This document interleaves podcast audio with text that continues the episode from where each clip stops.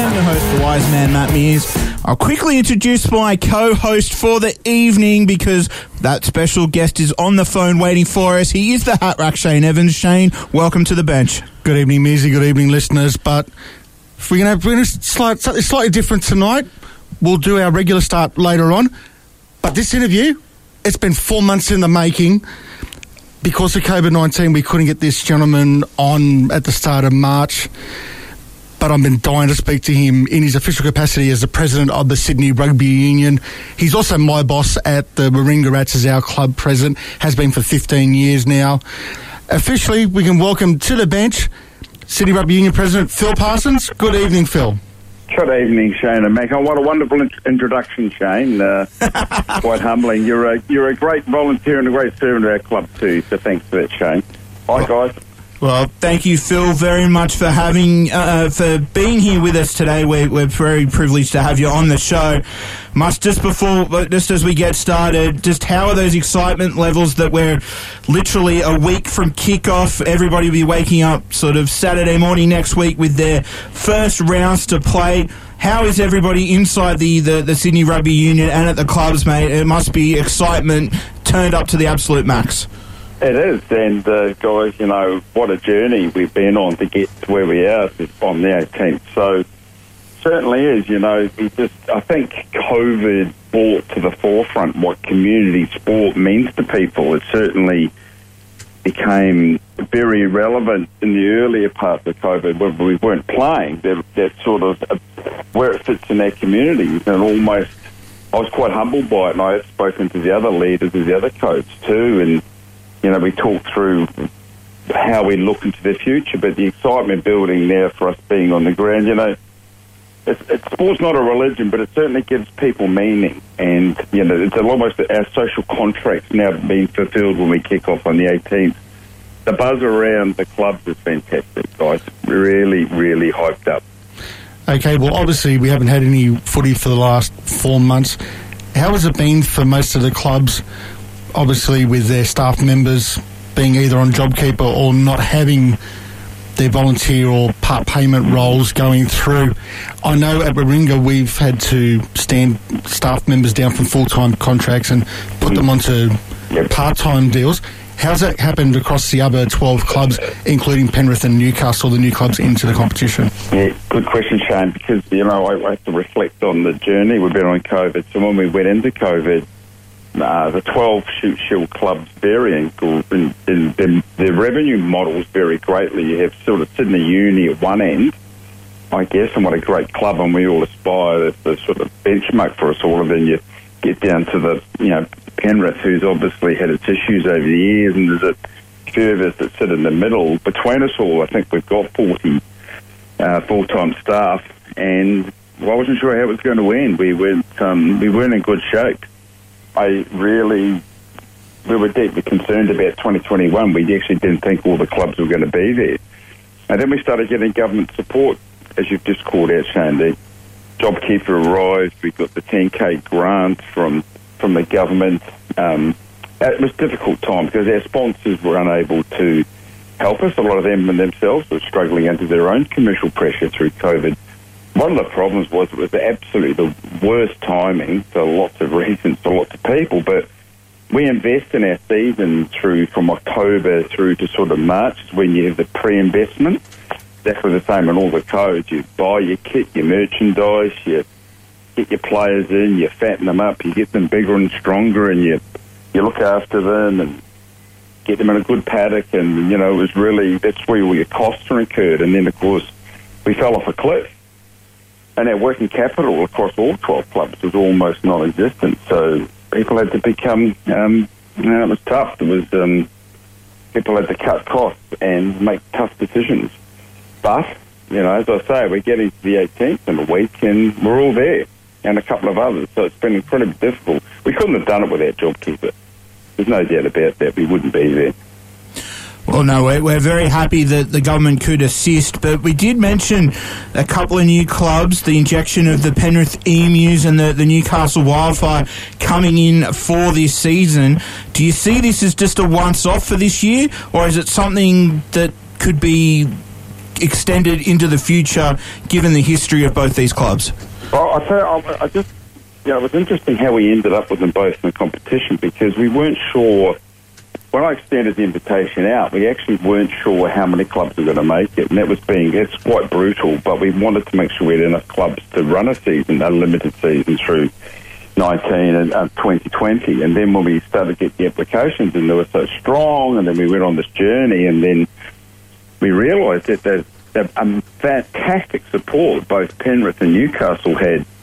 but it was tough for us. We had to go from sort of thinking we might end up with a 10 club competition, and now we've got a uh, 13 club competition. So, you know, the support for both those clubs has been absolutely fantastic, and it probably circles back on my first statement about community sport and not just our code, all codes. So, Penrith grabbed a, a world class coach, John Muggleton, pulled together lots of relationships with lots of Wallaby that, that way. It's been a breeding ground for talent in league and union for a long time.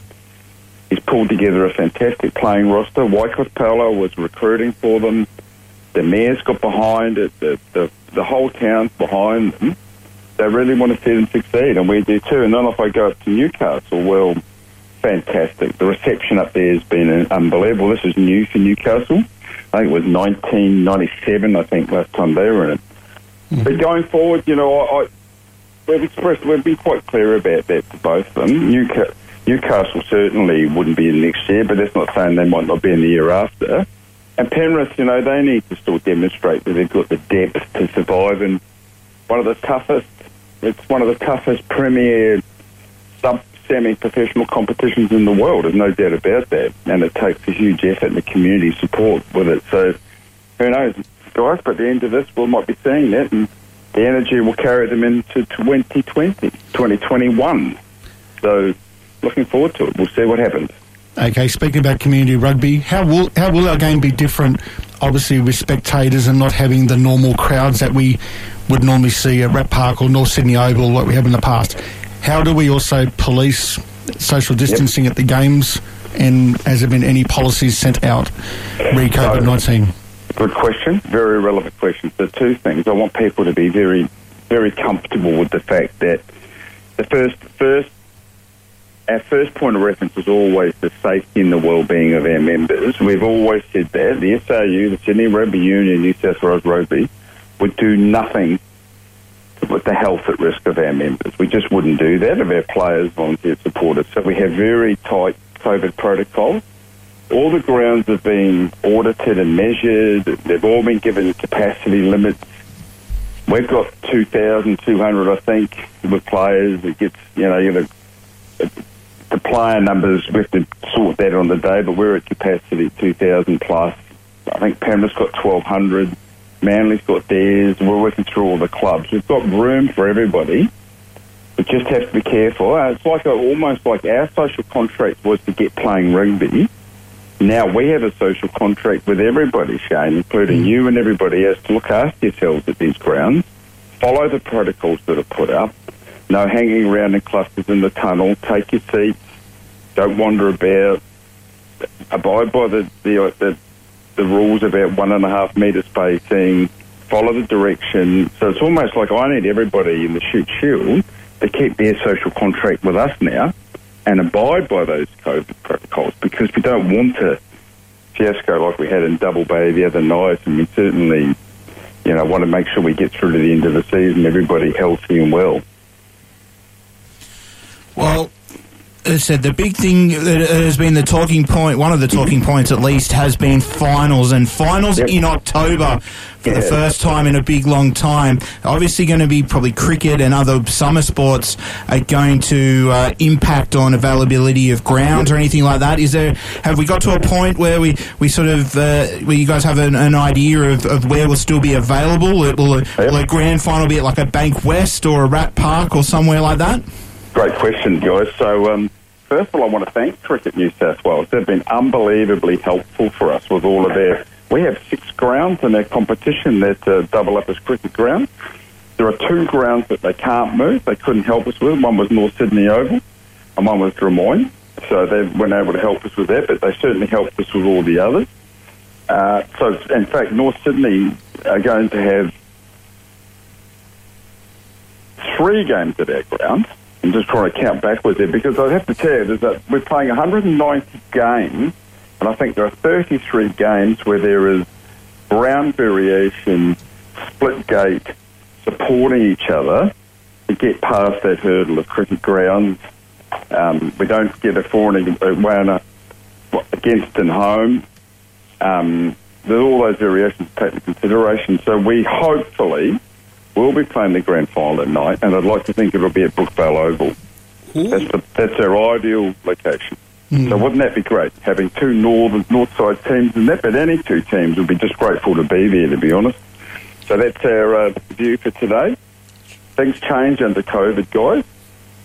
It moves, we adjust, we move and adjust. We have a few options, but our preferred option would be to have a, a grand final at night at Brookie. How good would that be? That'd be absolutely amazing, wouldn't it, Shane? Yeah, well, you've got to look at it this way. You've got rugby union there at Brookvale Oval tonight. You've got the Melbourne Rebels hosting the Queensland Reds in the Super Rugby AU. So that'll be a good feeler to see how the rugby union crowd are in the Northern Corridor. So, but speaking of that, how how important is it for the Shute Shield to boost morale of the grass sports sporting public that follow club rugby mm. and to be able to keep it as the number one jewel in the Australian rugby landscape? Basically, I mean, you can go and watch your your local local brickmaker actually working for normal on a weekday and come out and play sport on a Sunday or mm. on a Saturday through. Correct me if I'm wrong. We're looking possibly at seven two again for this year. Um, yep, seven two. It's all done. It's all done and dusted for this year. Variations of what broadcasting could look like next year. That's not locked in yet. We're still looking for a what they call an OTT over the top, which is a broadcaster to carry all the other games that aren't on seven two. Um, but great to have them back on board. Gives us some continuity. Everyone knows where to find it on the dial. Um, they'll be the where the kick-off this year is us, of course, and the replay of last year's grand final. Sydney Uni and the Rats will be on 7-2 on the 18th at 3 o'clock. You know, back to that sort of, that you made a comment there when, Shane, about our community and what we, well, it, the Shield and Premier Rugby, it is all about creating memory. It creates memories for friends and family. It has a wide diversity of, of supporters. But there's nothing better than you sort of, and I, and I sort of laugh at this a bit in a way, but you touched on it then. You do get to see the local pun, plumber having a go at a 50 metre drop goal. You have all your champions that they all identify in their communities. They know their backstories. They know how they're going. They've watched them come up through the juniors. They're colourful. People know how they live their lives. They buy into it all. They bring the passion. But on game day, it creates memories. There's still all the Shute Shield grounds are ideal for kids to run around. They can slide down hills on bits of cardboard. They get close to players. They get a real sense of belonging. And I go back to my opening remarks. You know, sport's not a religion, but it does give people meaning. And that's the piece that the Premier Rugby, Sydney Premier Rugby, fills in people's hearts and minds. It's that gap that, that people look for, where it's, it's in your face, you can smell the liniment, it's real, and, and they can relate to it. Well, I'll go back to something Shane said, and we're, we're very happy to hear that 7 2 are back on board. I said, uh, I know quite a few people in my sort of wheelhouse that, that do love being able to watch it on a Saturday afternoon. Obviously, we can only have that one game. We, you were saying about some other broadcasters. How do you see the, the community broadcast sectors like us here at Triple H um, in that sector of broadcasting games that, that can't be that can't be um, put through seven two or any other any other commercial channels. How important is that um, to complement that TV coverage and, and try and get as much games out there to be consumed, particularly in times like this when we probably don't can't have as many people there physically as we would like to. Great question. You know, it's all part of our package, and you guys do a great job to the community. And it's absolutely a, a role for you to play in our broadcast arrangements. And we're working through that now with our broadcast people. I think this is absolutely a piece of the puzzle, and it sits with you guys. And you represent the northern part of Sydney. You do a great job, and I, I really will be pushing for you guys to be more involved and, and cover those games. I think that we need to be multi-layered. There's a way that we need to be multi-layered. We start off with the free to air will slip through what they call OTT, over the top broadcasters. That's perhaps your new entering the market Kayo sports types to perhaps cover some games as well. Like first grade Colt should probably be there and certainly all the other first grade games. But there's no reason why at all there's not an overlay of local, great local broadcasters. Community radio absolutely fits into that mold, guys. And I was just talking to Jason Moore, handles their broadcasting arrangements in New South Wales Rugby, and he's on board with it. You know, I've spoken to Nick Fordham about the various levels of broadcasting. We get a bit lost on free to air sometimes, but there's plenty of other ways to reach, to your point, reach all the, the people that want to know about it. They may, may want to get it delayed, they might want a real time, they might want a, a short summary of games. Certainly, our sponsors uh, are encouraging us to become multi-layered in their broadcasting approach. So, yeah, absolutely, and I'll, I'll be keep contact with you guys, keep talking through how we bring that to life Now, if we can't do it this year, we need to build it into our, our broadcasting arrangement certainly for next year. Well, yeah, we, we certainly have, uh, we certainly love hearing that, and we're always on board to uh, help community sport here on the bench and Triple H Sports as much as we can. And uh, as I said, I look forward to the partnership that we can build. Even if we don't get to games this year, we'll certainly be having, as you said, the summary previewing games here on the right. bench on Friday nights. Um, so hopefully, the people that may be out there listening to this in podcast form later on uh, over the weekend uh, can can start tuning in to us to get a bit of Shute Shield fix um, in the coming weeks. But uh, we'll go back to obviously what is the, the biggest situation at the moment, the COVID nineteen, and we only we seem like we're just we, we see what's happening in Melbourne and up here in Sydney. It's like we just seem to be one big outbreak away from community sport being closed down again. Uh, you would think that one closed down in the next few weeks would, would kill off the community sport for the rest of 2020 and 21. Is that something that that that, that is being looked at again and again. If we do have to have another break in the in in in the season that we the shortened season that we do have. You know, I um, oh, I just dread that. You know, but not just us. And it's a bit selfish to think it's just us. But imagine the disruption to the community, the economy, to people's lives. You know, I don't want to don't want to over represent what we do for the community and where we fit into their lives, but certainly it wouldn't be helpful for us you know, if we if we did get closed down, if we get stood down for another period of months, we're pretty adamant. We'll go back to my original comments that I made, I think at the beginning of COVID, we would play, we determined, I know the Rats would play right up to Christmas Eve, we'd play event rugby after that. We would play some good old fashioned, you know, Manly versus Ranger, East versus Uni, Crown versus Country, you know, would have a Polynesian representative side against the rest of the world. I try and use all the time we did have available, leading right up to, and at night, we play at night, out of the heat. But we're very determined. We've, we've run various models. We've been building models now around us. We're not, we're not oblivious to the fact that we could have further disruption. So we're ready for most scenarios. But, you know, everyone's just got to do the right thing, go back to that social contract we have with each other. Let's not let it happen. Let's get our lives back to normal. And uh, but if it happens, we have some options, I think, to keep us playing rugby. We're pretty determined to play this year, guys. You've heard me say we're going to copy some rugby. We're playing Christmas Eve. We will play Christmas Eve. You know, at night. Some of these grounds are great at night, so let's just hope we don't have to go there. Okay, Phil. Second last question. Mm-hmm. Let's let's take off your Sydney Rugby Union hat, put on your put on your Warringah Green Rats hat. Mm-hmm. In your opinion, how are the Rats shaping up? And is this the year that they can finally win another title since 2017, especially after being knocked out by Sydney Uni yeah. two years straight, which hurts a lot. Which hurts a lot, mate. So three grand finals, um, one one. Not a bad record, though. I have to say, as a club. Mm, true. Um, three different coaches I should put out, but the same president. So that's one common factor. I'll take all that. No, the coaching has been great. But, um, you know, I, I, think we're in bloody good shape. You know, we are really in good shape. And uh, our strength and conditioning team's done a lot of work. What worries me, when you have a look at some of the stats coming out of some of the codes, and you guys will be all over this, a lot of soft tissue um, muscle injuries coming through and all the other codes as well. I think mm-hmm. that's going to be the conditioning might not be there where we need it to be it'll be interesting to see how we hold up. You'll have to have a all clubs are going to have to have a pretty big roster I think, to get to the end. We're pretty good. We're always used some more props, and uh, ones we've got, they were pretty good. Kind of back to the Waratahs. Not bad looking front row. Mm. In good shape. But again, it's a sprint this 13 weeks. So if I think about previous conditioning, reflect on what's happening in the other codes, it's going to be a battle of attrition, I think, by the time we get to uh, Brookie. For that night game on a Saturday, how good will that be?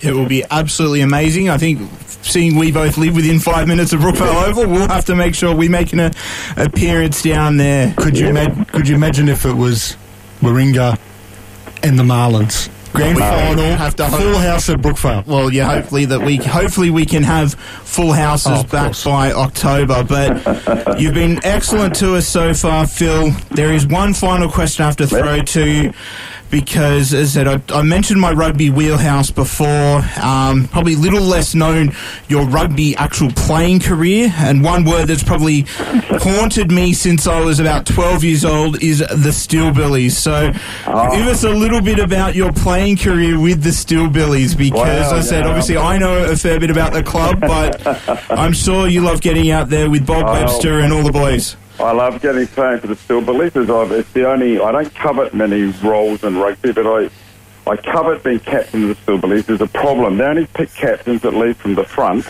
I'll have to lead from the back. Now I've had this discussion for the last ten years. There's nothing wrong with a captain that leads from the back. What a wonderful group of men. What a wonderful group of men. The gold, one of the greatest golden oldies teams in, in Australia, if I have to say so myself. And uh, just what rugby's all about. They look after each other, they care about each other, and they love the game. What a great curtain raiser that would be. The uh, playing uh, Manly, the Manly Whalers, I think to call themselves. So should think about that as a curtain raiser for booking for the grand final. Oh mate, great, great group of men. There's a there's a moose Mez there. Is that related to you, Brony Chance? That is my dad. Yes, that is my dad. And dad, I know you'll be listening to this, and Mum will be listening out there. He's so a great man, Moose. Oh, mate, yeah, I'm, I'm lucky. I'm a lucky son. I will say that. But maybe if maybe if we don't get the rights to the, the grand final, obviously that'll be on seven two. We'll come down and we'll call the Steelbillies versus the, the, the Manly Old Boys yep. um, warm up game on grand final day. Yeah, maybe they'll let me captain for the first five minutes from the back. Maybe do that. I'll, I'll, use some of my connections and uh, and see how we go. But uh, Phil, I know you've got other commitments. It has been such a pleasure to have you on the show. Hopefully, he, hopefully we'll have you back at some other time, maybe towards the end of the season to right. talk finals. But um, thank you once again, and we'll talk to you very soon. You're doing a great job, guys. Thanks. See you guys. Thank Bye. you, Phil. Uh, Phil Parsons there, the uh, Sydney Rugby Union president there, Ringer president, and Steelbillies player. Absolute pleasure. As I said before, we will be talking more Shute Shield next week. We will have the preview of round one here on the bench.